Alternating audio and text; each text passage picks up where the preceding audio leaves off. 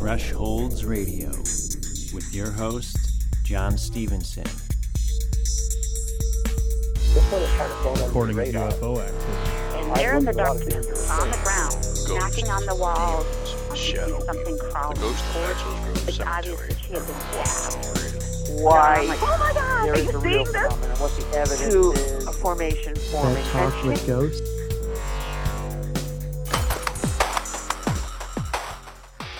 You're listening to Thresholds Radio. I'm Anthony Kaye. With me is John Stevenson. On tonight's show, we're going to be talking about the reality of E S P and remote viewing with Russell Targ. Also, we have Michael Clean and much more. We're going to start off the show right away with Russell Targ right after this quick commercial break. You're listening to Thresholds Radio.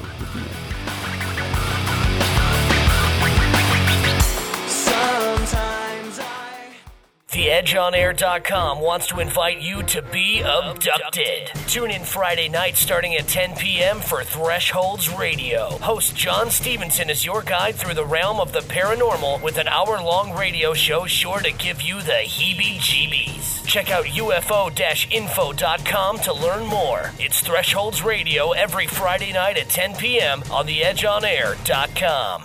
Welcome back. With us now is Russell Targ. Russell is a physicist and an author who is a pioneer in the development of the laser and laser applications. Also was co-founder of a previously secret Stanford Research Institute's investigation into psychic abilities. Russell has co-authored nine books. His latest book is The Reality of E S P. Russell, how are you doing today? And welcome to the show. Well, I'm doing very well. I'm celebrating my seventy-eighth birthday and the publication of my new book, The Reality of E S P, subtitled The Physicist's Proof of Psychic Abilities. So I've spent the last forty years doing E S P research for the government, and we're always writing books called Looking for E S P, Investigating E S P. So at this point, we're willing to say that we've proven E S P beyond any reasonable doubt. And I even have an endorsement from Brian Josephson saying that that's the truth. Josephson, the Nobel laureate in physics. So, of course, of course, I'm very happy to have a good review from him.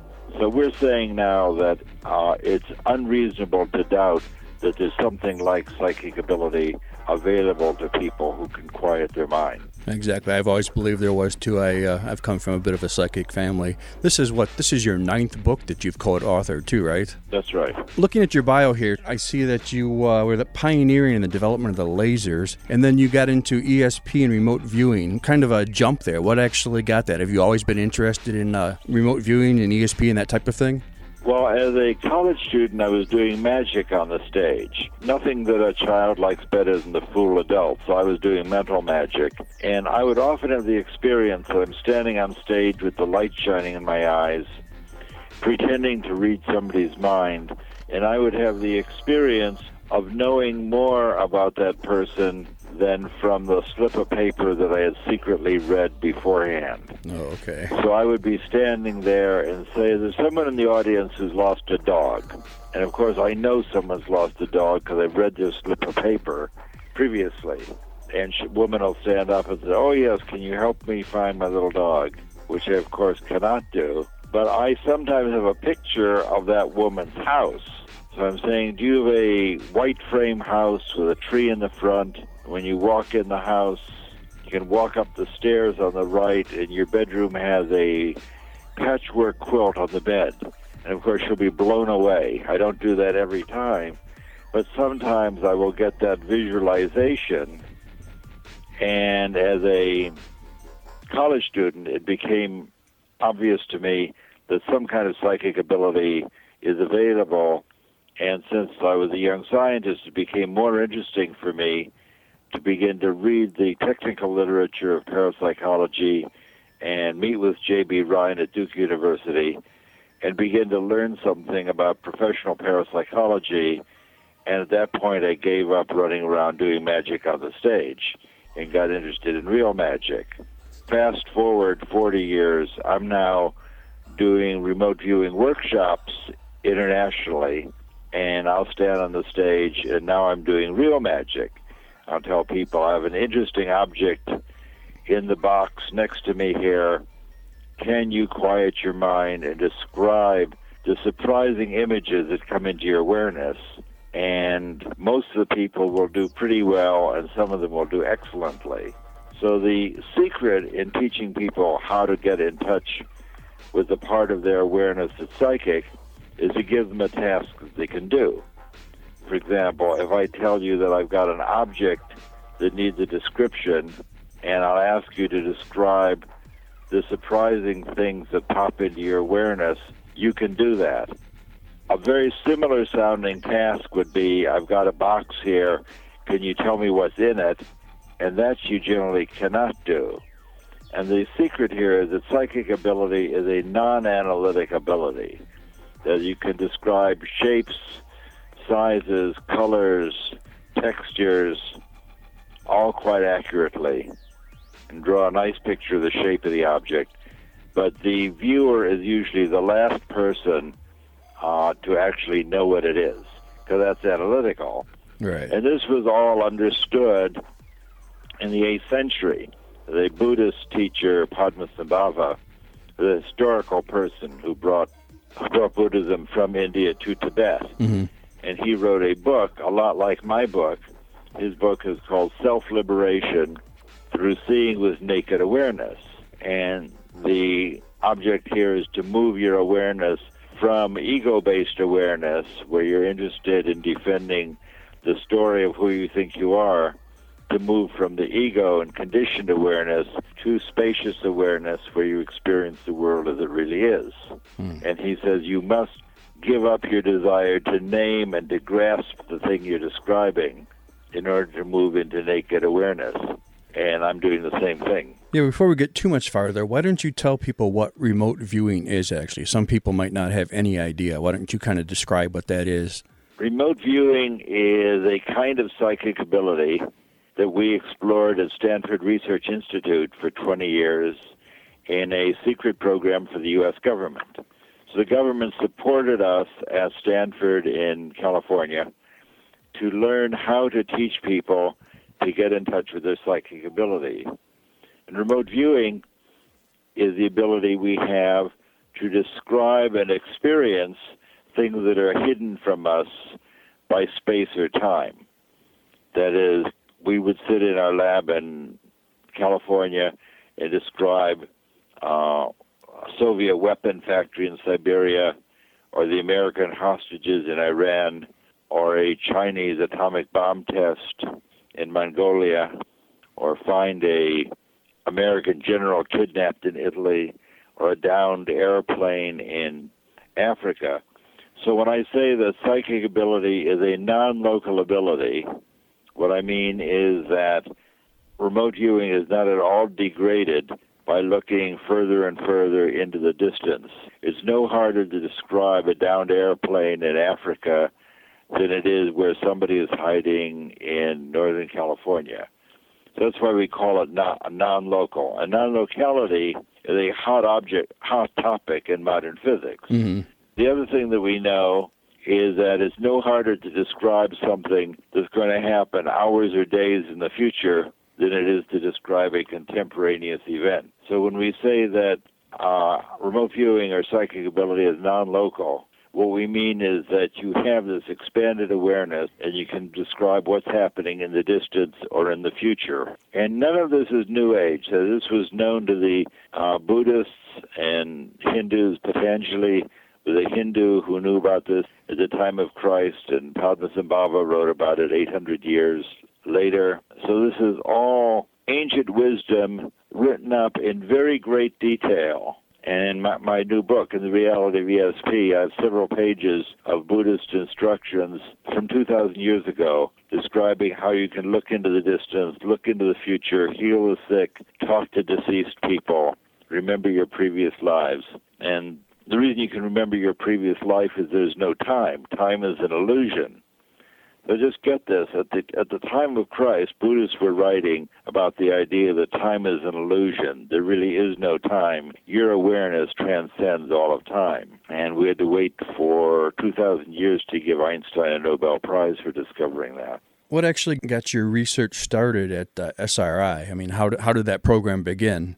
Well, in nineteen seventy-two, uh, I went to a lecture given by my soon-to-be colleague, Hal Puthoff, He's also a physicist, and he was lecturing at Stanford University about Soviet research in parapsychology. And I was lecturing about that sort of thing also. So in the spirit of seeing what the competition is doing, I went to see what Doctor Puthoff had to say. And I thought he was a very interesting, intelligent guy. And he was already working at Stanford Research Institute. So I had the idea that I would join him there as another laser physicist. And maybe we could start an E S P program, because he was interested in that as well. So he had contacted the C I A, and just about that time, in early seventy-two, I was invited to give a lecture at a conference on speculative technology that NASA was holding. And I had a chance to meet Wernher von Braun and Arthur C. Clarke, the science fiction writer, mm-hmm. and the uh, administrator of NASA. And I told them about uh, research in parapsychology and brought a E S P teaching machine with me that I had built. And von Braun actually did very well with my E S P teaching machine. And I was pitching to them to start a program to investigate psychic ability, to teach U S astronauts to get in touch with their spacecraft, and also examine the extent to which people would have their brainwaves changed when a friend was seeing flashing lights. That's an experiment that had been done a decade before, published in Science Magazine, and I wanted to replicate that. So that shows uh, physiological E S P. Was that the uh, one that involved the twins or whatever, when one twin saw the light, the other twin's brain the, registered yes, it? Indeed. Okay. The experiment that was published was done with twins, but I had the idea that uh, friends would do okay. And in fact, Uh, a couple of years later, cutting to the chase, we did get the money from NASA. Von Braun urged them to go ahead and give us the money. And working with my good friend Hella Hammid, the very psychic photographer, when I would have lights flashed in my eyes, her brainwaves would change systematically. And we published that in Nature magazine and in the Proceedings of the Institute of Electrical Engineers.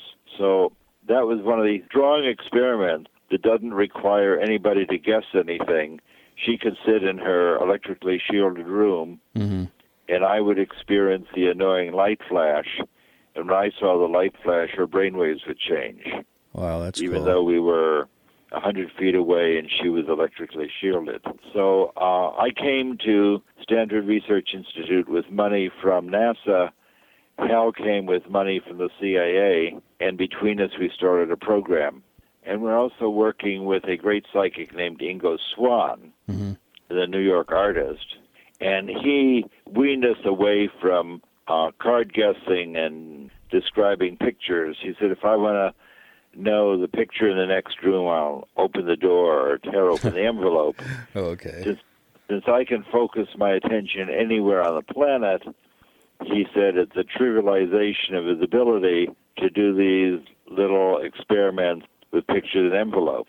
So Swan moved us into the bigger picture, recognizing, as he did, that psychic ability allows you to see shapes and forms and textures rather than to be able to name things. Right. And you did work there uh, for uh, C I A and government and all kinds of stuff. Did they ask you to do, you know, special things? I'm, I'm sure there were some sort of programs going on there since they were financing you. Oh, yeah. The one of the first programs we had, Hal and I visited the uh, director of intelligence at the C I A and told him about our psychic hide-and-go-seek. We, the, our first experiment, we would have uh, Ingo Swann or Hella Hammid or another psychic we had, Pat Price, who was a psychic policeman. So we had an artist, a photographer, and a policeman who are three great psychics. And we did experiments where the head of our lab, our lab director, or a government scientist would go and hide with one of our researchers, go to some randomly chosen interesting place in the San Francisco Bay Area. So I would be sitting with you, who's the psychic of the day, and I would say, okay, it's two o'clock now, John. Uh, my colleague, Hal Puthoff, has been kidnapped and taken to some place. I want you to close your eyes and quiet your mind and describe the images that come to mind with regard to where Hal is.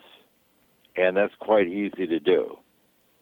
And mm-hmm. just keep in mind, if I said Where has Hal gone now? There's a child's program. Where in the world is Carmen Santiago? Right. That experiment is impossible. If I say, Hal's been taken somewhere, tell me where he is, as you recognize now, that's an analytical task. You can't tell me where he is, but you can describe the shapes and the feeling and the smells where he is. And later on, somebody who's familiar with the Bay Area will be able to recognize, well, you said that you see a place where you can smell the bay and there's small sailboats with their masts swinging in the breeze, and it's near a Chinese restaurant, and you see birds sitting on the pilings. You would have the idea that that's probably a nearby marina. Right. And that would be the right answer. But uh, you wouldn't, as a psychic, you would not be able to say uh, they've gone to the Redwood City Marina or the San Francisco uh, Harbor. Now, that information is not available to you because that's analytical. But you have no trouble at all describing the shapes and the forms. There's little boats there and a restaurant and birds hanging around. That's all available to you. So you just get little bits of it, and, and somebody so, else kind of puts it together. Is that what it is? That's right. It's like the uh, famous trip to the Oracle at Delphi. The Oracle at Delphi would describe her impressions of what was going on, and then the priest would try and turn that into an answer that corresponds what the customer really wanted to know. So if you read Herodotus describing the procedure at the Oracle of Delphi, it sounds just like S R I. Mm. The the the psychic is somewhat intoxicated with fumes coming from a crevasse in the earth, which we did not do, but she would say whatever her stream of consciousness was, and the priest would then turn that into a report, an hexameter verse, and give it to the customer. Just like we would take uh, the comments that Hella Hammid made about where someone was hiding, we would try and evaluate that and write it up in a report and give it to our customer. That's interesting. What type of, uh, well, working with the government, what did they want you to do? I mean, like going to... Uh... during the Cold War times, go into Soviet Russia and describe we programs or things you see, that kind of stuff. That's all that yeah. stuff we've heard in the movies is all reality, isn't it? We we were the real X-Files.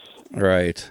And it's a twenty-three year program worth about twenty-five million dollars.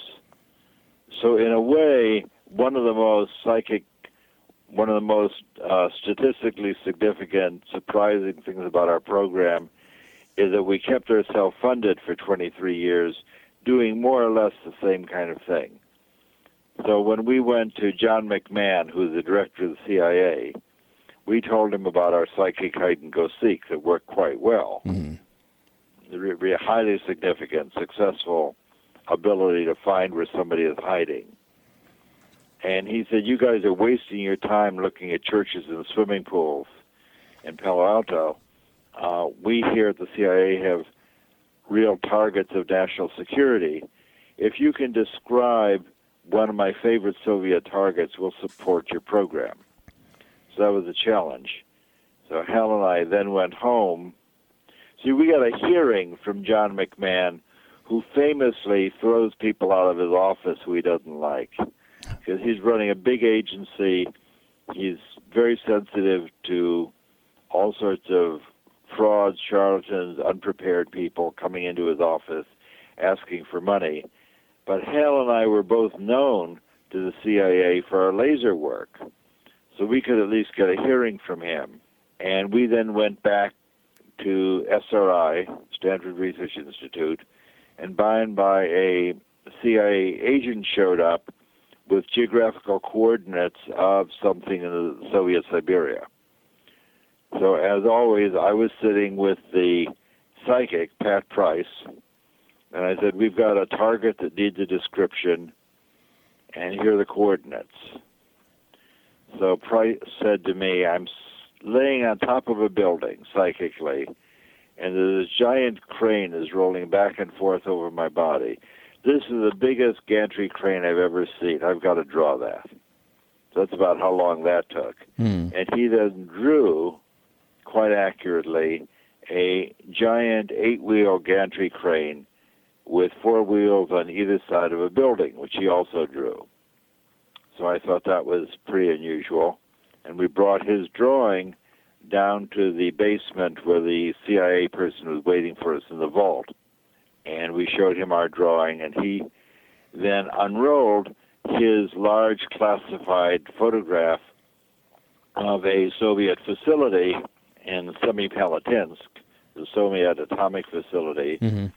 And indeed, there was a big gantry crane rolling over a building, surprisingly like what Price drew.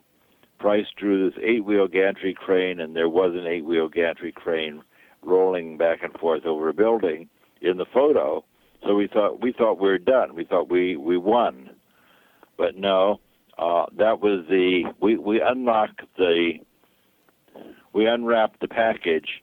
What they wanted to know is what are they doing inside the building? Okay. They already knew about the gantry crane.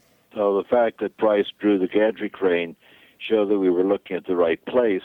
So we went back to our little shielded room, and he said, inside that building, they're trying to assemble a giant steel sphere. It's about sixty feet in diameter, and they're making it out of orange peel slices, sort of gores gores of steel, and they're trying to weld these gores together to make a big sphere. But it's very thick, and they're having trouble doing that. And we gave them that information. They thought, that's very interesting. A uh, big sixty-foot sphere sounds like a containment vessel for an atomic bomb test of some kind. And two years later, the Russians rolled the big sphere out of the building, and indeed it was a particle beam weapon to shoot down our satellites that were taking the pictures. Wow. But because we had described the place so accurately as an R and D facility with a big crane, uh, we got uh, financial support. So the way it worked, we made a deal with the devil, and this one worked out pretty well. We, we did not have to give up our soul. The deal was that we would do operational things for the C I A with half of our time. Look and see how the hostages are doing, uh, find airplanes, so forth. With the other half of the time, we could do experiments trying to understand how E S P works, the functionality of psychic abilities. And the most secret thing about our work is who was supporting it. Right. That is, it became well known that we had a classified program doing psychic stuff at S R I because we were publishing our findings. So it's obvious that we had a, a sizable program looking at lots of people and lots of places, but the only thing we couldn't talk about is who's paying for it. And it said you got, what, two decades worth of work there, and you got twenty million dollars in funding, too. Yes. So, for example, uh, we once uh, were asked, C I A came to us and said, we want to know what's going on at these coordinates. And they gave us coordinates. And t- t- today is Tuesday. We want to know what's going to happen there on Friday. And Ingo Swann said, I need my colored pencils. So I see a beautiful pyrotechnic display. It looks like a fireworks display, big hemispherical displays of colored things going on in the air, and there's a row of trucks back at the horizon. And to a knowledgeable person, uh, C I A was aware that the Chinese were doing an atomic bomb test at their far eastern Mongolian site. And from what Ingo Swann said, they knew that the test would occur and fail because there was no mushroom cloud. If you set off an atomic bomb, a uranium bomb, and it just burns but doesn't explode, what you get is this pyrotechnic display of uranium burning in air. So they knew on a Tuesday that indeed the Chinese would set off their test on Friday as scheduled, and it would fail. So that's the kind of thing that excited people very much, that if you're able to see things into the future, this program might even be worthwhile. That's very impressive. I say I, I actually knew about this subject, but I never realized you could actually see into the future doing this too. Oh, to jump ahead, I left the program in nineteen eighty-two as it became more and more classified, and people began to turn the screws on us and not let us publish. I grew up in publishing. My father was a the editor-in-chief of G P Putnam's, so I spent my whole life watching people publish books. And I had written a book with Puthoff in nineteen seventy-seven called, called Mind Reach, and I was ready to write another book about the following five years' work, and they wouldn't let me. So I quit the program at that point because I wanted to write up.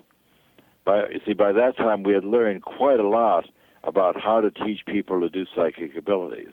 Mm-hmm. So I left in eighty-two, and one of the things that we did in eighty-two is set up a program to forecast changes in the silver commodity market. Okay. So with the idea that we're limited in what we could say about uh, spying on the Russians, but if we could make some money in the market, people might pay attention to us.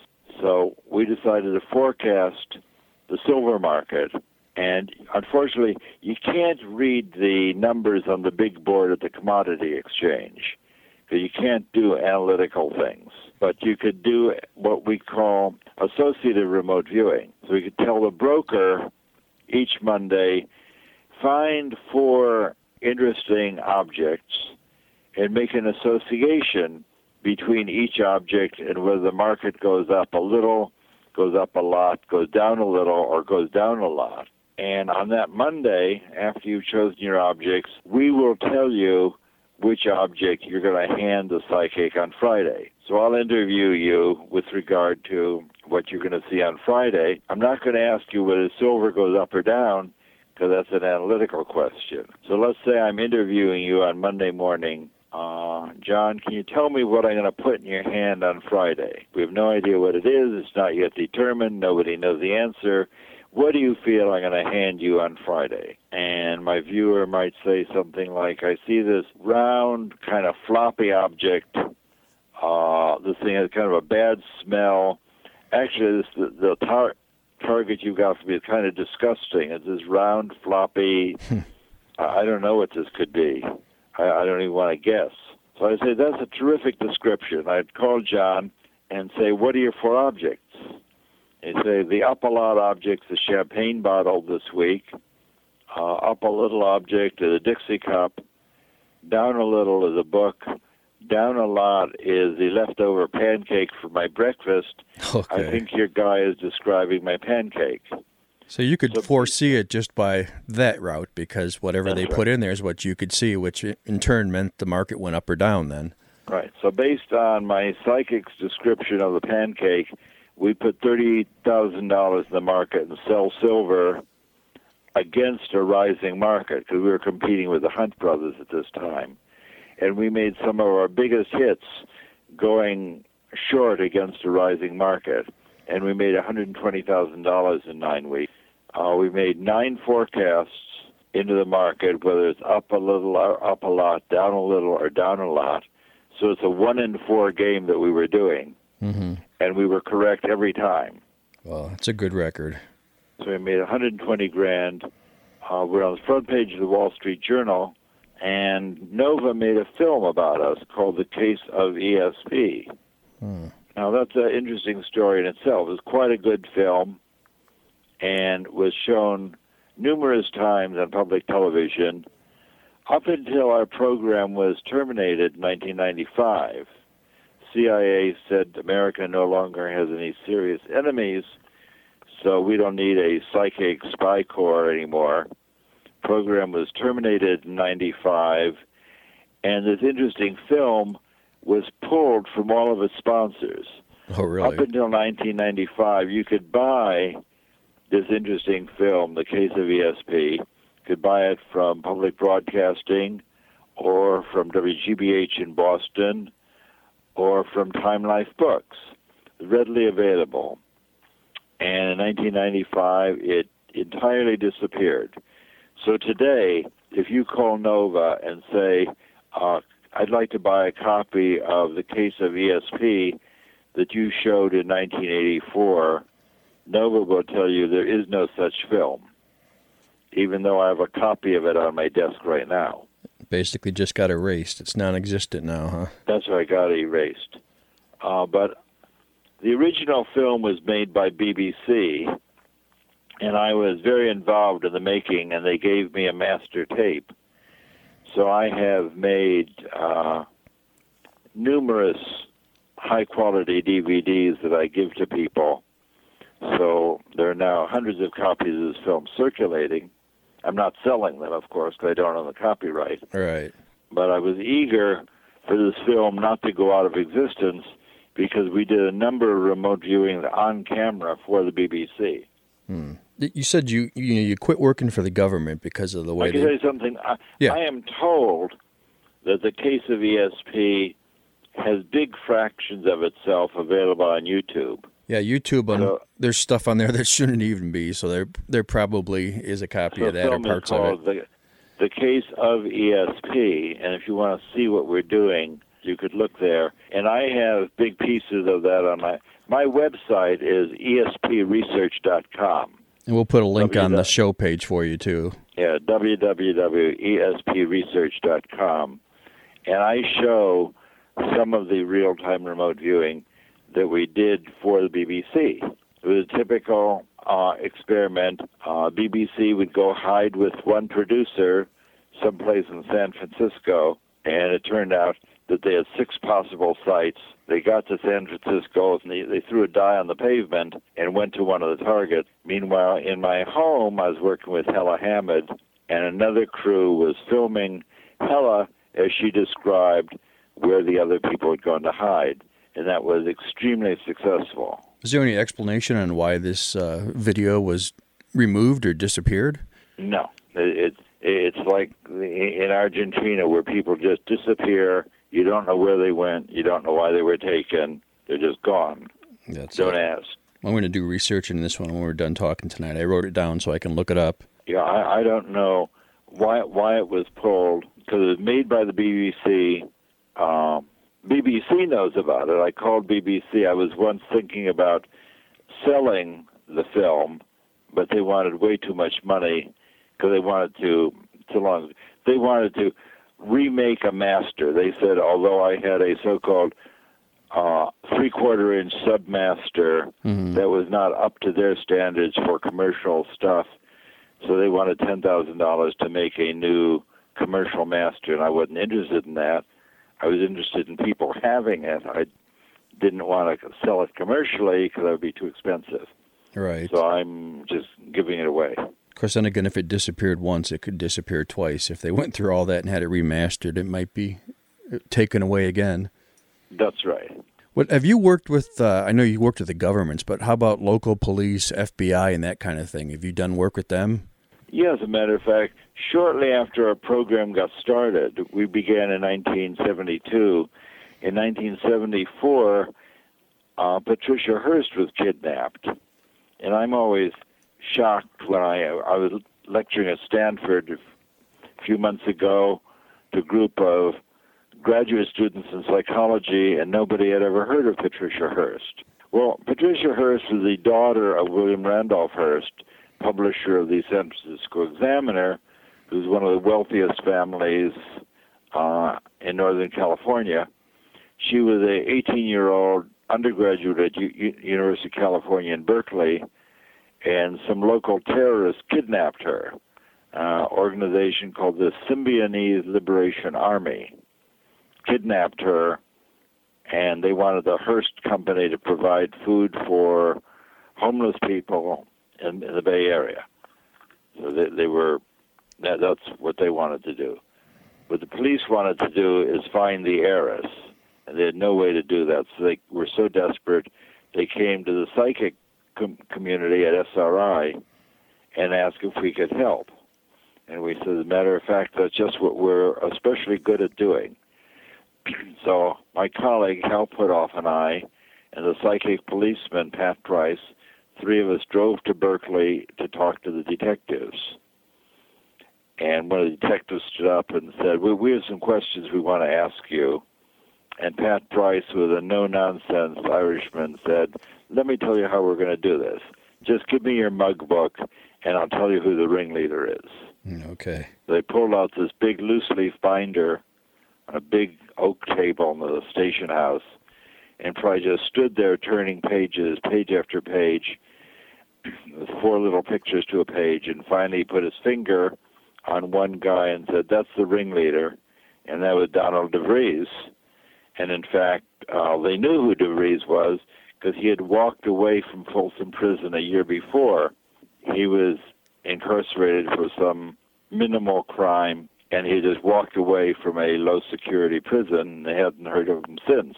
But Price said, that's the ringleader. They said, well, that's interesting. We know who he is, but of course we don't know where to find him. And Price said, well, why don't I tell you where the kidnap car is? And we had already been taken to Patricia Hearst's apartment, and there were all, and there were still cartridges rolling around on the floor under the bed. So we were able to gather up the cartridges that had been fired, principally at the neighbors during the kidnapping. And Price said, I see his white station wagon about fifty miles to the north. It's parked near a diner on the highway. And across the highway, across the freeway, there are two large white gas cylinders and the pedestrian overpass over the freeway. And one of the detectives said, well, I know where that is. That's on the way to Vallejo. I live there. And they dispatched a police car to that location, found the white station wagon, and there were still cartridges rolling around on the floor of the station wagon like the ones that we had collected from her apartment. So we were absolutely confident that that was, in fact, the kidnap car. Of course, they weren't in it anymore because it was day-old information, but they got uh, fingerprints and all sorts of other information from the kidnap car. And we got a commendation letter from the Berkeley Police Department for our work in, in up to that point. Unfortunately, uh, the police department and the Alameda County Sheriff's Department and the F B I did not cooperate with one another. These three investigative entities, each of whom wanted the privilege of finding the heiress, so they wouldn't share any information. And as we all know, that she wasn't found. She escaped from Northern California and went to Los Angeles.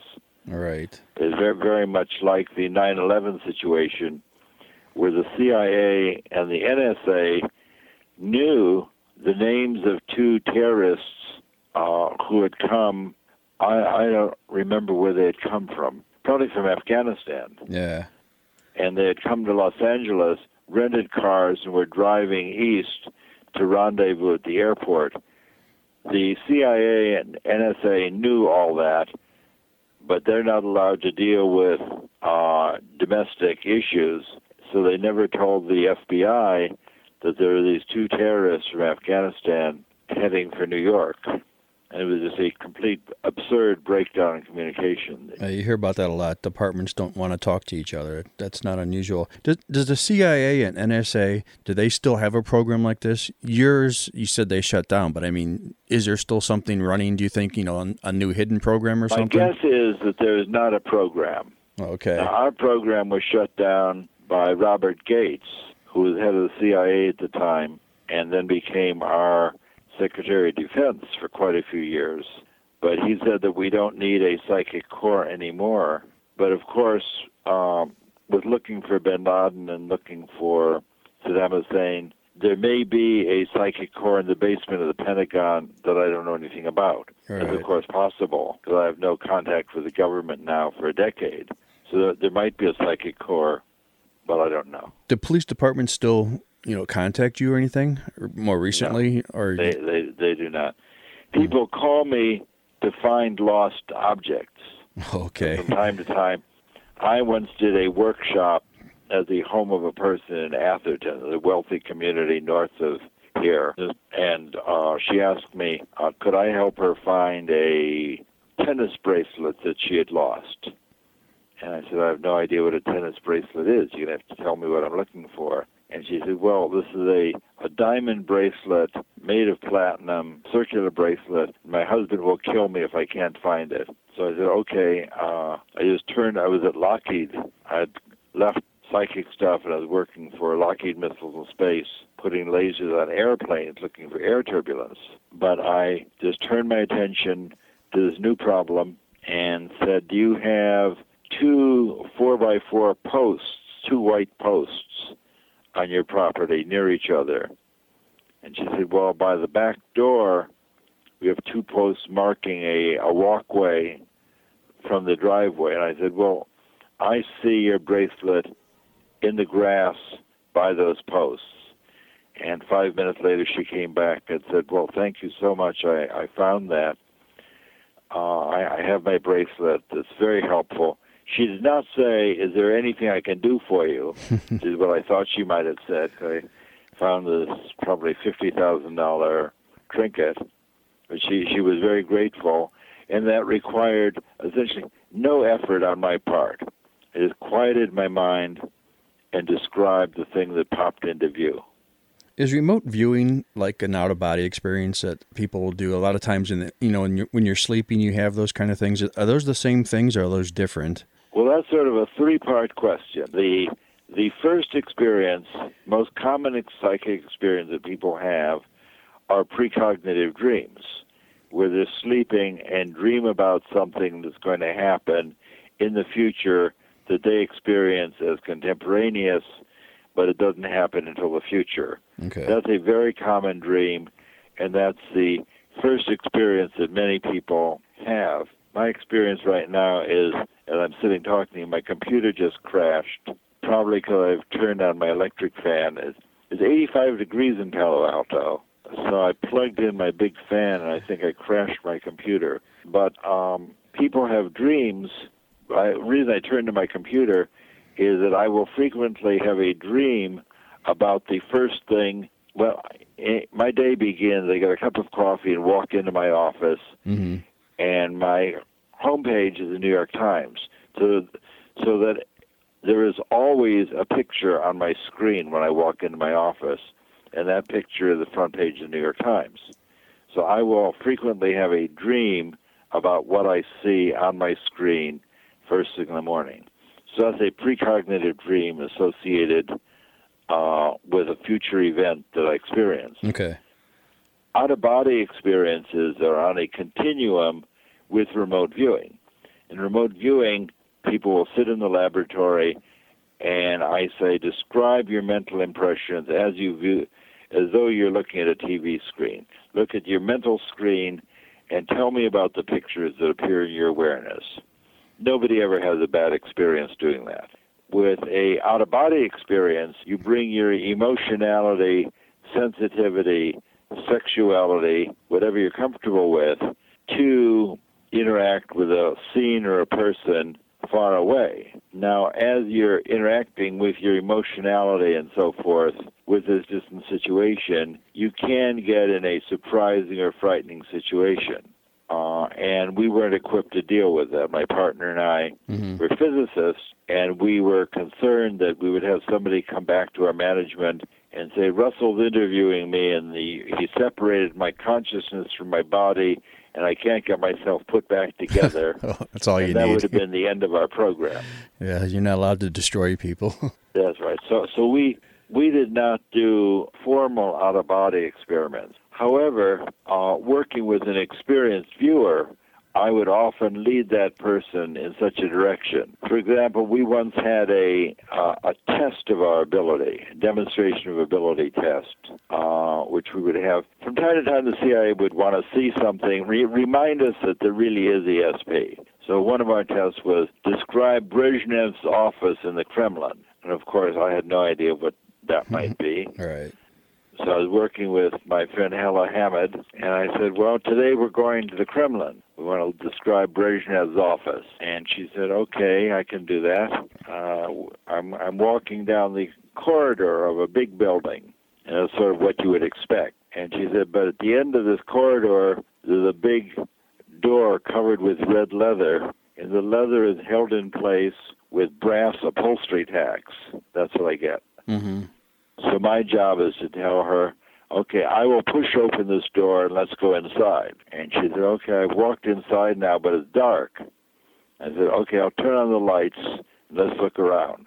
So she's on the right side, there's a big desk covered with a sheet of glass. On the left, there's windows, and windows look down on Red Square. and behind the desk through the door. So I said, okay, I'll open the door and let's see what's there. She said, oh, there's a flight of stairs.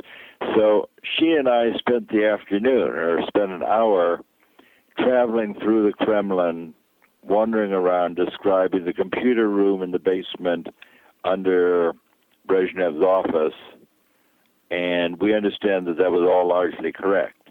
I actually got to Brezhnev's office two years later as part of, I, I was taken there, but I was doing, I, I went to Russia to give a lecture on remote viewing, mm-hmm. and they showed me around the Kremlin, so I got to actually see the red leather door, the desk with a big sheet of glass, and look out the window on the on the red square.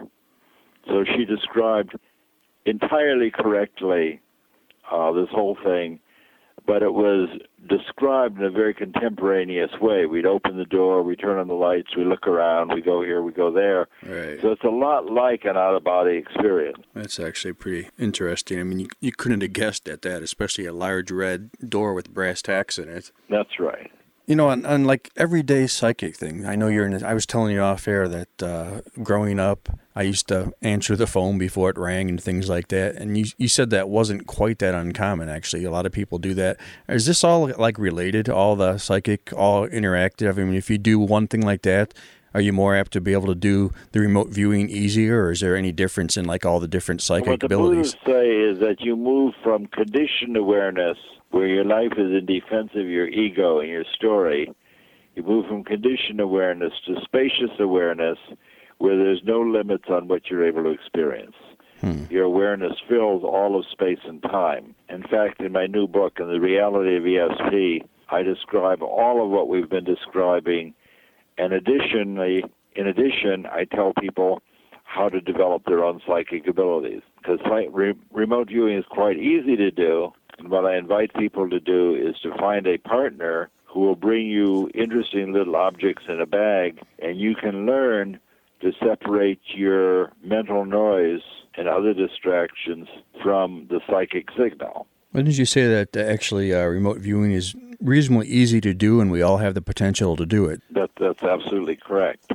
Something else, actually, another weird thing. Uh, when I was younger, uh, you, you ever hear that thing where you hold the deck of cards and you run your finger across it, and you know you can feel an ace or something? You familiar with that? It's not really a trick, but you familiar oh, with that one? I do want to comment on your on your. Oh, go ahead. That, that's harder to do. That that's a kind of analytical task. The other thing you mentioned is that you know who's going to call you. All right. A English researcher, um, Rupert Sheldrake, mm-hmm. has done an experiment like that extensively and published it, where he would have he had quite a number of people participating, and each person would give him um, the names of people that they're very familiar with. Right. And he would then randomly choose one of those four people and have that person make a phone call. But before his subject could pick up the phone, this is all videotaped, a very fancy experiment. Mm-hmm. He he would have a friend call the subject, but before the subject picked up the phone, the phone rang, and uh, Sheldrake would say, okay, someone is calling, who is that? And they were, because there are four different people, it could be one of four people, and you expect a twenty-five percent hit rate, but these people were Uh, fifty percent correct or even more. So it's a highly significant experiment. That is, some of the people in his group were really very, very good at guessing who's on the other end of the line. And it's a well-controlled experiment with uh, surveillance, so there's no uh, cell phone leakage or no prearrangement. All right. So people do have the impression that they know who's calling, and that impression is frequently correct. Well, this is a nice experiment that Sheldrake did. Well, I found out when it used to happen to me is, uh, you know, if I wasn't paying attention, it would happen. But if, like, somebody would be under pressure, you know, they're like, okay, who's this? And the next phone call, I couldn't usually do it, but I could do it when I wasn't trying. Is is that a normal occurrence? You know, if you, you don't try, you can? That's right. In these experiments that I'm describing at Stanford Research Institute, we would have a cool-down period. We would explain to people uh, what we expected of them, and what we expected is for them to just be quiet. Just be quiet, and I made it easy. It was kind of psychic hide and go seek. And I was the interviewer for the first decade of experiments, as though mm-hmm. I had a job. My my new job was as a psychic travel agent. Okay. I, I never knew where we were going because they're all double-blind experiments. But my job was to interview the person, get them to describe the images that appeared in their awareness. Right. Now, the other thing I was talking about there was like the card one. I, I saw it somewhere where if you run your hand across the card, you can feel like an ace. And uh, I had tried that, and it worked. And it got to where I could have someone pick any card of any suit and run my hand across it, and I could actually get it. How, how is this? With the cards fanned on the table? No, actually, all together in the deck. I would just run my thumb across the top edge of the cards, and after a little bit, the card I wanted would actually, I could feel it, and I could pull it out of the deck. Well, that sounds like a very special ability. We we did. Uh, there are card tricks that, that resemble that that people do, but it's very hard to do such an analytical task. See, if I ask you to find the four diamonds, right, then, then you're all queued up for this quite analytical task. Mm-hmm. And that, in our experience, uh, that particular thing, that that would be very difficult. I used to do that a lot. I can still do it, but not as much as I when I was younger. But sometimes I would say somebody would tell me to get like uh, the three of hearts. I might pull the three of diamonds, but I would almost always pull at least a three, but not always the correct suit. And I, I never understood.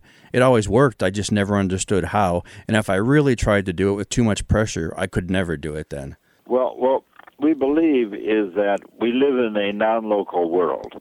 The, the idea in modern physics of non-locality, first proposed in the nineteen thirties by Schrodinger, Erwin Schrodinger, who perfected quantum mechanics. Mm-hmm. And he said that the world is I- interconnected, and he invented the idea of, um, peop- of things being I- entangled. Entanglement was his word.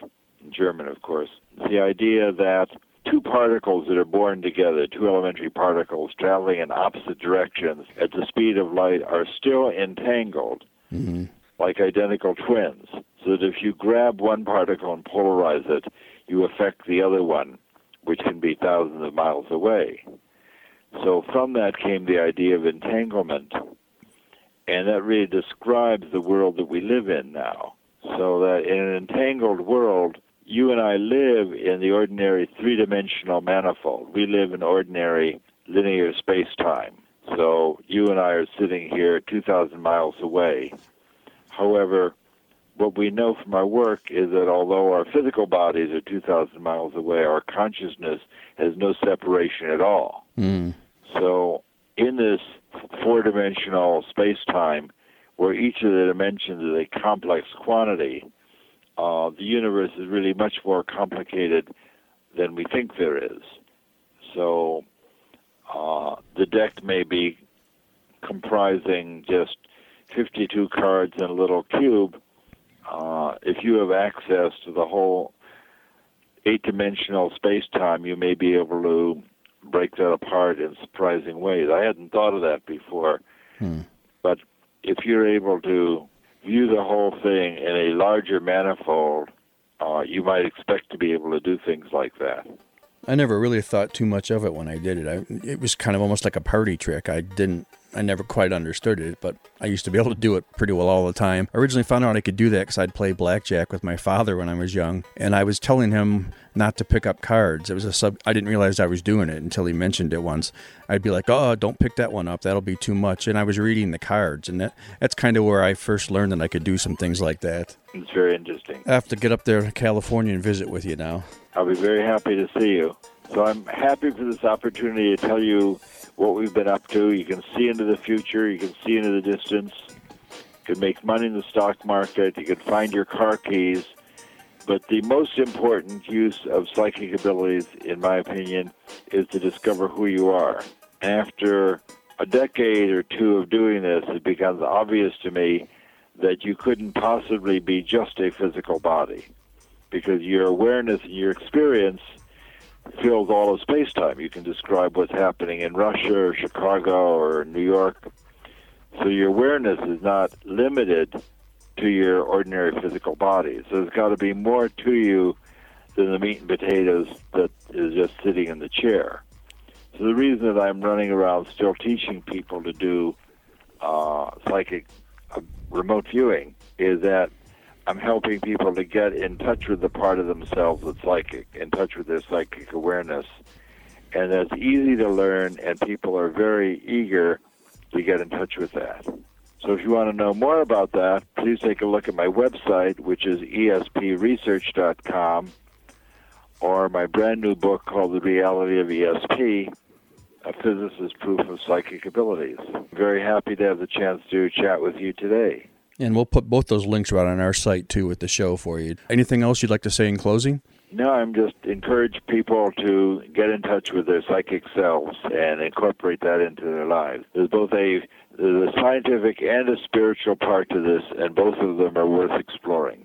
Well, Russell, I want to thank you again for coming on the show, and it's been a fascinating talk. Uh, we certainly are going to have to make some time to have you on again. Thank you. Good. Thank you very much. We'll be right back after this break.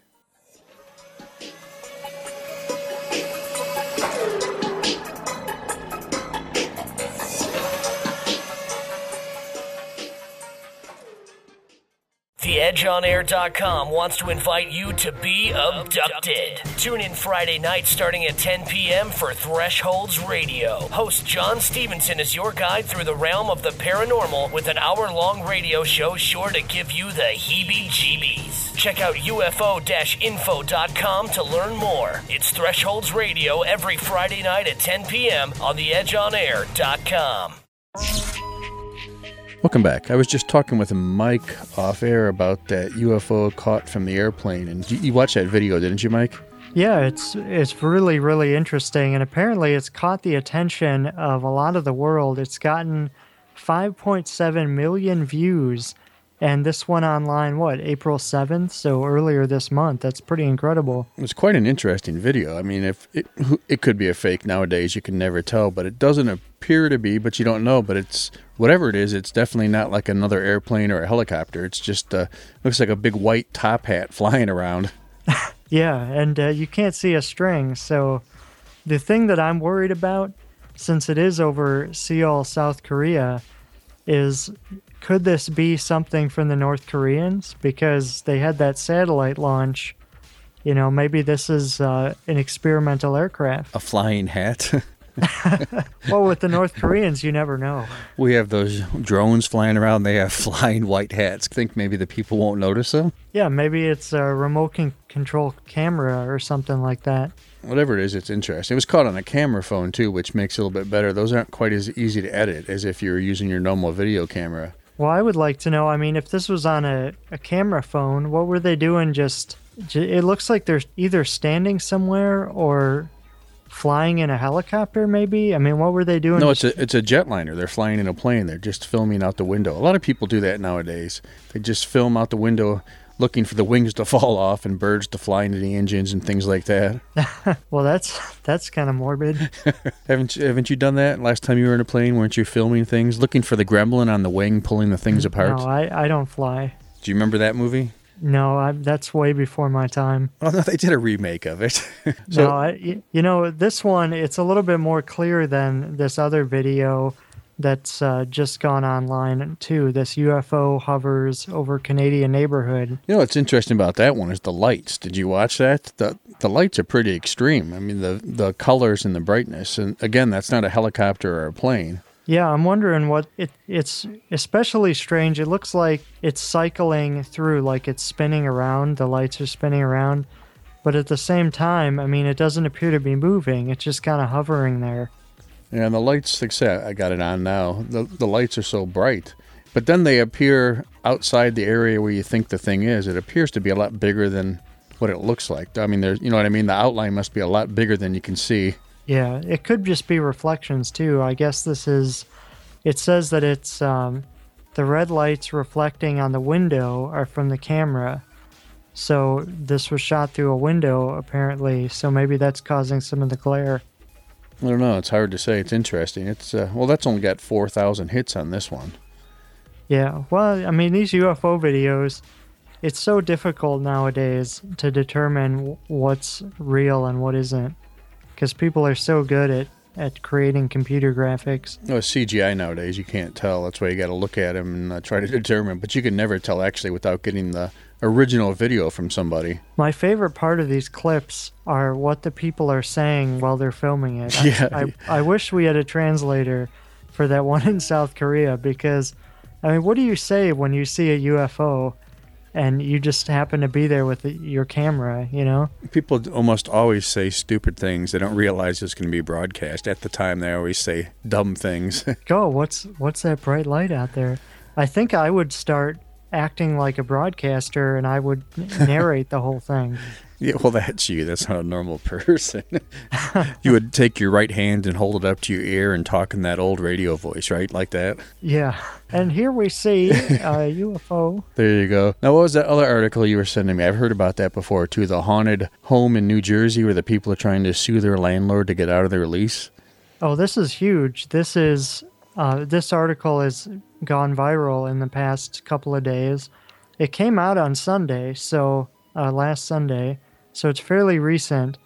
And this is from the, uh, what is this here, the New Jersey Real-Time News. Uh, it says a, a Toms River couple is suing their landlord for two thousand two hundred fifty dollars, their security deposit, claiming that an abundance of paranormal activity forced them to vacate only a week after moving into the rental home.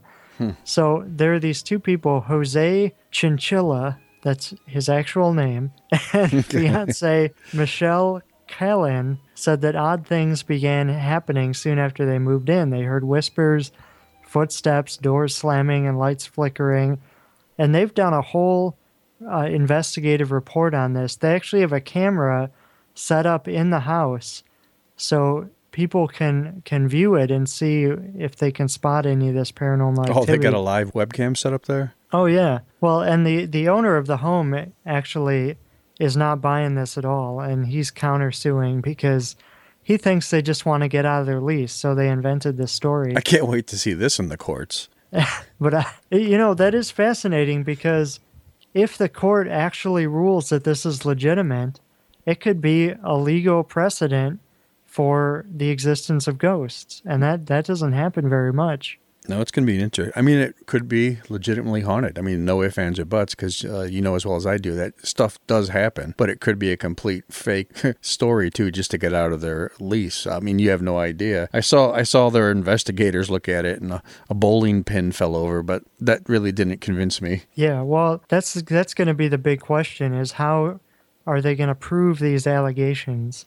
Because even though they've got these cameras set up and everything, it's going to be very difficult to go before a judge and present some kind of evidence that these things are occurring. And that E V P, did you hear the E V P? I didn't hear anything on that thing. Did you listen to that on the video? No, I, I didn't hear the E V P, but it's supposedly it says, let it burn. That's what they say, but I listened to it a couple times and I didn't hear anything remotely close to that. Well, all those E V Ps sound like that. It's like, bar. Yeah, I know. Uh, E V- oh, he said, help me. There are some real ones. I've heard them. As a matter of fact, I have one. But a lot of them, they make no sense. And then the people tell you what they say, which you should never do, because then it's preconceived in your mind already. So you're listening for that. But I'm oh, not. Yeah. A, I'm not a big E V P fan myself. Yeah, definitely. Well, I mean, it's always cool when these stories gain this kind of traction, especially when it's not around Halloween. So it's entertaining to us anyway. Yeah, to say the least. Anything else? Any other stories you've heard about? That's about it for news stories. Uh, I got another top ten list for us. I know that our audience really enjoys those. And this one is kind of a special one. It's it's being debuted for the first time here on Thresholds Radio. I'm not even going to post this on my website until next month. As it should so, be. Yeah, we're we're getting an exclusive sneak peek here. Right. So this is the top ten tales of witchcraft in Illinois. A little bit uh, unusual, but you know we, we like to talk about well, all kinds of different aspects. All of your top ten lists are unusual. Well, I've I've got twenty some of them, so I, I think need my, to keep I think my favorite out of all of yours was uh, the top eight U F O for some reason. Yeah, maybe because of the contributors. Oh, that's right. I wrote that, didn't I? yeah, well, yeah, you did. So okay, go, go ahead. Okay.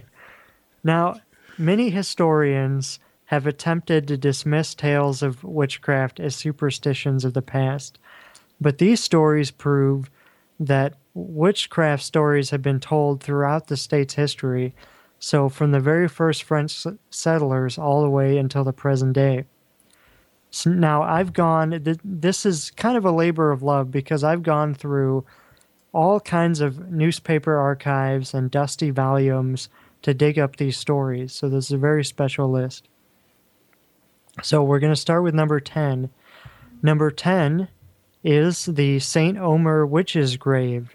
This is around Ashmore, Illinois. Originally, I thought it was in the town of Ashmore, but it's actually outside of Ashmore. Coincidentally, it's also near Ashmore Estates. That's what I was going to ask you. It's in the same area as that then, huh?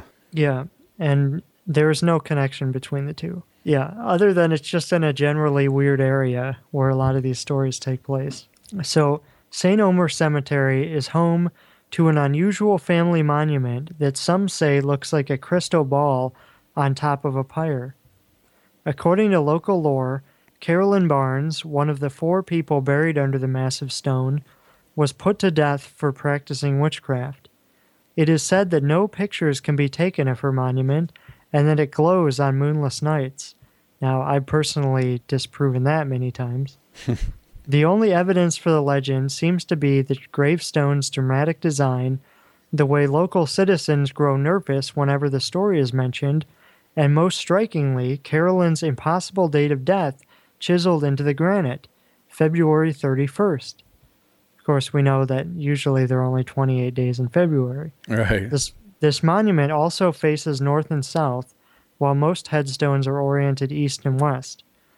Now, there's no historical or documentary evidence supporting the notion that this woman was a witch or that she was accused of witchcraft, but nevertheless, the legend has persisted. She didn't have, like, witch paperwork or nothing? No. And actually, it's kind of tragic because she only died a couple of months after her husband. Her husband died in a sawmill accident, and her cause of death is is listed as double pneumonia. Hmm. So we go on to number nine. This is another witch's grave in central Illinois. This is the Chesterville Witch in Chesterville. Now, Chesterville is a small Amish and Mennonite community that consists of no more than a few dozen houses located a couple of miles away from Rockcombe Gardens. Within the neatly trimmed grounds of Chesterville Cemetery, an old oak tree stands at the edge of the woods that separates the graveyard from the river. The peculiar thing about the tree is the iron fence that surrounds it, and the old stone marker that no longer bears a name. According to Troy Taylor, who's a local author here, this is the grave of a woman who turned up dead after being accused of witchcraft in the early nineteen hundreds after she challenged the conservative views of the local Amish church elders.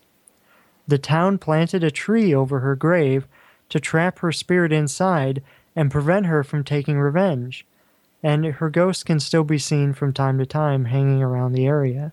Where's now, that I've one been, at? Where did you say that was at? It's uh, in Chesterville, Illinois, which is very close to Arcola. It's uh, in Amish country over there. I wonder if that's... I've heard the story before where they put a tree on top of the grave to keep her in her grave or something. I wonder if that's the same story. Well, it's also featured in the movie Ernest Scared Stupid. Was where, it? Where they bury... Uh, no, that, now we're talking troll. Classic movies, too. That was a, an awesome movie, by the way.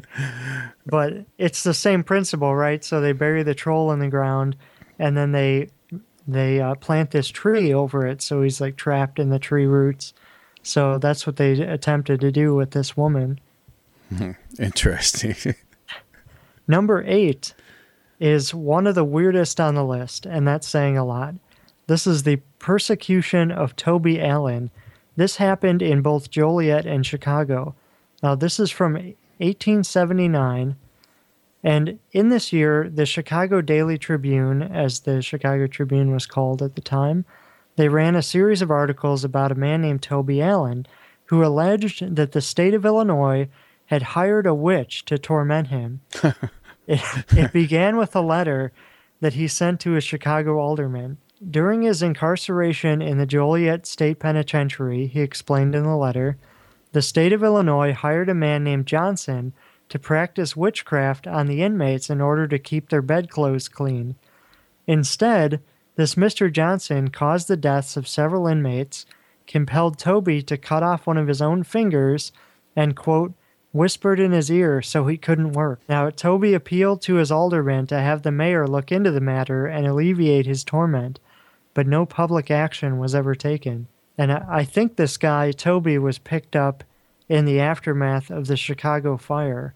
Uh, I think he was picked up for looting, so it's kind of an interesting story. It's actually one I've heard of, and it's in an area I know, Joliet and Chicago, instead of these normal cities and towns I think you make up. And this is, uh, you know, there's other parts of the state other than Chicago. Not, not when you're born in the southwest suburbs, there isn't. Well, number seven is The Strange Case of Elizabeth Friend. This comes from McDonough County, Illinois, where I went to graduate school. Now, on a farm near the meandering banks of Hogwaller Branch in southwestern McDonough County, a man named James Spiva tossed and turned at night, felt tired during the day, and was afflicted with bad luck. First his cows gave bad milk, then his favorite dog died, and finally his oxen went missing. Boy, do I feel like him on some days. His brother William, he was a quote-unquote rural physician, which at the time... Uh, was sort of like a doctor, but combined also with... Like Granny on the Beverly Hillbillies? Yeah, you know, basically he he was also known as a witch master. So if somebody felt that they were bewitched, he would come and break the spell, right? So he thought that his brother had been bewitched. And their suspicion fell on this woman named Elizabeth Friend, who was sick with typhoid fever. So James drew an image of her, nailed it to a tree, and shot it with a silver bullet. Around the same time, she succumbed to her illness, and James openly claimed that he had rid himself of this witch, so he was tried and convicted of her death. But luckily for him, a skeptical lawyer passed by while his execution was being carried out and convinced the judge to let James free. Years later, the New York Times reported on this incident, but mixed up the names of the participants. That's actually where I heard of it originally, was in the New York Times, and then traced the story back. And I was actually able to get the original court documents about the case. So this so was actually this, a legitimate one, then you can prove. Yeah, this really legitimately happened. Uh, and let me tell you, it's incredibly hard to decipher cursive writing from the eighteen hundreds. Yeah, I'm sure it is. And these people's names, they were all spelled differently too. So that's a, another nightmare. Now, number six is one from my area, from Rockford, Illinois. This is about Beulah, the Meridian Witch. Now, a, a witch named Beulah was rumored to have lived along Meridian Road, west of Rockford, Illinois, during the nineteen sixties and seventies. It was said that she developed her powers as a young girl after being disfigured by shards from the lens of her glass speculum. She refashioned the shards into a divination mirror. She was also said to have two hounds, one black and one white. In nineteen sixty-five, it was alleged that Beulah caused the disappearance of several local teens who had gone looking for her. According to author William Gorman, Beulah was actually a widowed hermit who lost her mind after several school children died in a fire at the one-room schoolhouse where she taught. This author believes that her spirit is not at rest because of the torment she suffered in life. So that's kind of a a case of someone who is tormented for being a witch, and then it's believed now her ghost actually haunts the area because of that. See? Say she's a witch, she turns into a witch. And number five is one of the oldest witchcraft tales. This is The Hanging of Moreau. This is from Cahokia, Illinois. Now, in seventeen twenty, not too many people know this, by the way, in seventeen twenty, a Frenchman named Philippe Francois Renault purchased five hundred African slaves in Santo Domingo and brought them to Fort Deschartres in what is now known as Monroe County, Illinois.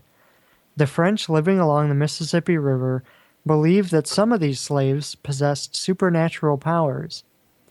In seventeen seventy-nine, a slave named Moreau, Emmanuel, or Morris, depending on the source, confessed to the murder of his master by, quote, devilish incantation and necromancy. Colonel John Todd, lieutenant commandant of the county of Illinois, originally condemned Moreau to be burned at the stake on the banks of the Mississippi, as was demanded by the court at Kaskaskia, but he later ordered a militia captain to guard the slave from the mob and administer a more merciful execution. It was said that he was either shot or hung, becoming the only person to be executed for witchcraft in the history of Illinois.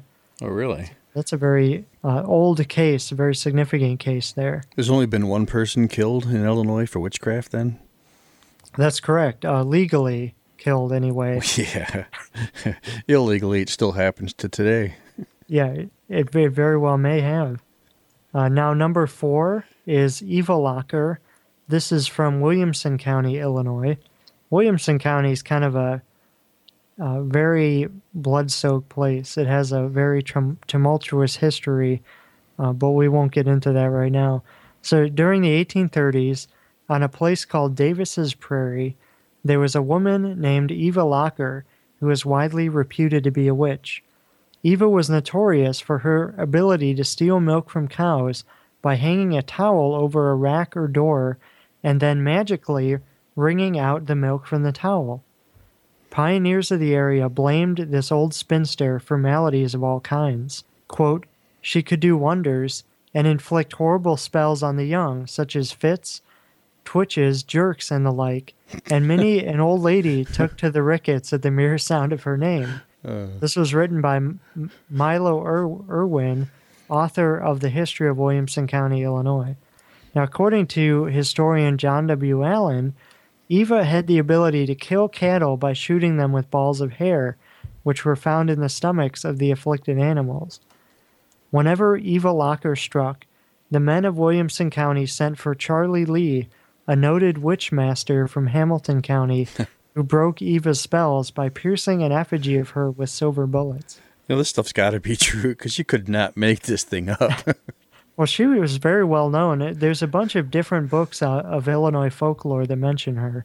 So it would have been fascinating to live during that time and actually hear the story firsthand. Oh, yeah. And if you do anything wrong, if you blink the wrong way, they're going to burn you at the stake. Now, this is uh, number three is Black Annie. This is from Mount Vernon, Illinois. Now, between the late eighteen sixties and early nineteen thirties, Mount Vernon was plagued by the appearance of a, a female spirit known variously as Black Annie, the Lady of Sorrow, or Cyclone Annie. According to Michael Norman, sightings of Annie began when the citizens of Mount Vernon ran off a witch who was threatening their cattle.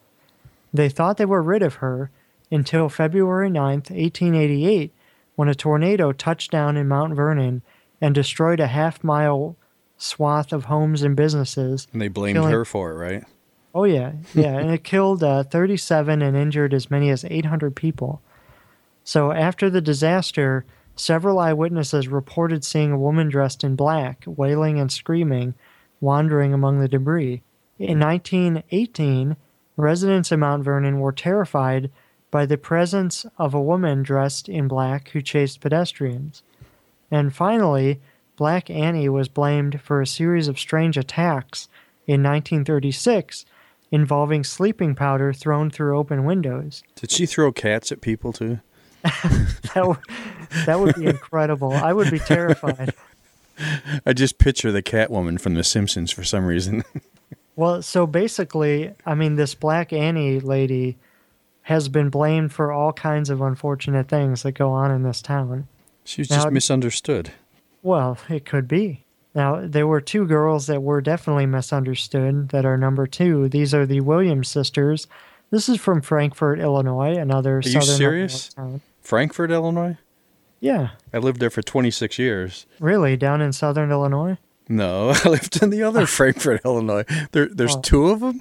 Yeah, there's one down in uh, southern Illinois that's actually named after a fort that was called Frank's Fort. Oh, that's great to actually have two uh, cities with the same name in the same state. There's a no-brainer there. Let me guess, you're talking about this, the suburb of Frankfort? Yeah, that's where I was. Wow, that doesn't count. Yeah. So for our purposes... It didn't count when I was there either, really. Yeah, the Williams sisters, they're from the other Frankfort. Okay, the fake one. in uh, which actually probably was there before the suburban one. But anyway, in eighteen seventy-one, a farmer's two daughters, sixteen and eighteen years of age, created quite a stir when they went on nightly dances around the edge of their roof, ate flies, and spoke to each other in a language only they could understand. Their dances were said to be accompanied by shrieks, groans, and acrobatic feats. Hundreds of visitors from around Illinois were said to have witnessed the strange performances, and both the Chicago Tribune and the New York Times reported on the incident. The sisters claimed to have been bewitched by an old woman who lived nearby, in retribution for having refused to become witches themselves. So I, f- I find it interesting that the New York Times used to write all these stories about witchcraft in Illinois, yeah. and they would always write it in the most condescending way possible. It's just, yeah, they're trying like, to make fun of us. Yeah, like somehow, oh, Illinois is this backward state where people still believe in this stuff. And what was the uh, date on this one, you said? This one was from the... Uh, eighteen seventies, oh. But the article in the New York Times was actually printed in like nineteen eleven, something around there. Well, news was kind of slow in those days, though. Yeah. So let's go back down the list. At number ten, we had the Saint Omer Witch's Grave. Number nine, we had the Chesterville Witch. Number eight, the Persecution of Toby Allen. Number seven, the Strange Case of Elizabeth Friend. Number six, Beulah, the Meridian Witch. Number five was the hanging of Moreau. Number four was Eva Locker. Number three was Black Annie. Number two was the Williams sisters. And number one is Mary Worth from Wadsworth, Illinois. You may be familiar with this story. Yeah, I've heard that one before. Now, according to legend, Mary Worth was a notorious witch who lived on a farm west of Gurnee in Lake County in the mid eighteen hundreds. Prior to the Civil War, she would capture runaway slaves and torture them in her barn. Outraged locals took the law into their own hands and burned her to death. Some say her bones were buried in Saint Patrick's Cemetery, but others say they were buried on her farm. Years later, a house was built over the foundation of the former barn. The family who lived there found a stone on the property and used it as a step beneath their front door. Poltergeist activity quickly followed. In nineteen eighty-six, the house burnt to the ground, and subsequent efforts to build at the location have failed. Some researchers believe this tale is the origin of the Bloody Mary urban legend. Have you heard that before? Yeah, I have. It's very rare when I've actually heard some of your stories. Generally, I just think you make them all up, but I've heard of that one. Well, let me tell you, these are frighteningly real. Yeah. And actually... something interesting, I've been researching witchcraft in Illinois for several years, and there was a, a book written about the folklore of Adams County, which is in the far, far western part of Illinois, uh, bordering the Mississippi River. And there was a man who worked at a local college, and he went around during the Great Depression and basically just collected stories from everyone. Isn't that what you and, do? Yeah, pretty much. I mean, he he did it much more systematically than I did. He actually talked to people. I tend to just have my nose in books. Okay. But he came up with, I, I would say, dozens, if not hundreds, of tales of witchcraft from that one county. And they there were people in the nineteen thirties who still believed that uh, they could cause all kinds of things to happen, you know, if they... Uh, did certain things with apples, or I remember one of the spells involved killing a cat and using the cat's brains for something. I mean, some of this was really gruesome stuff, but it was, you know, it was still widely believed. And a lot of these were African Americans who were descended from these slaves who had been brought to Illinois uh, prior to Illinois becoming a state when it abolished slavery. That's interesting. I didn't realize there was so much like that in Illinois. Yeah, not not very many people do. And so far, although I keep seeing some of these stories cropping up, uh, there's not been a book written on the subject, and I'm Well, there you really, go. Really hoping to finish it before anybody else gets their hands on it. Oh, you've started on it already? Yeah, I did, but it was basically my work was just interrupted.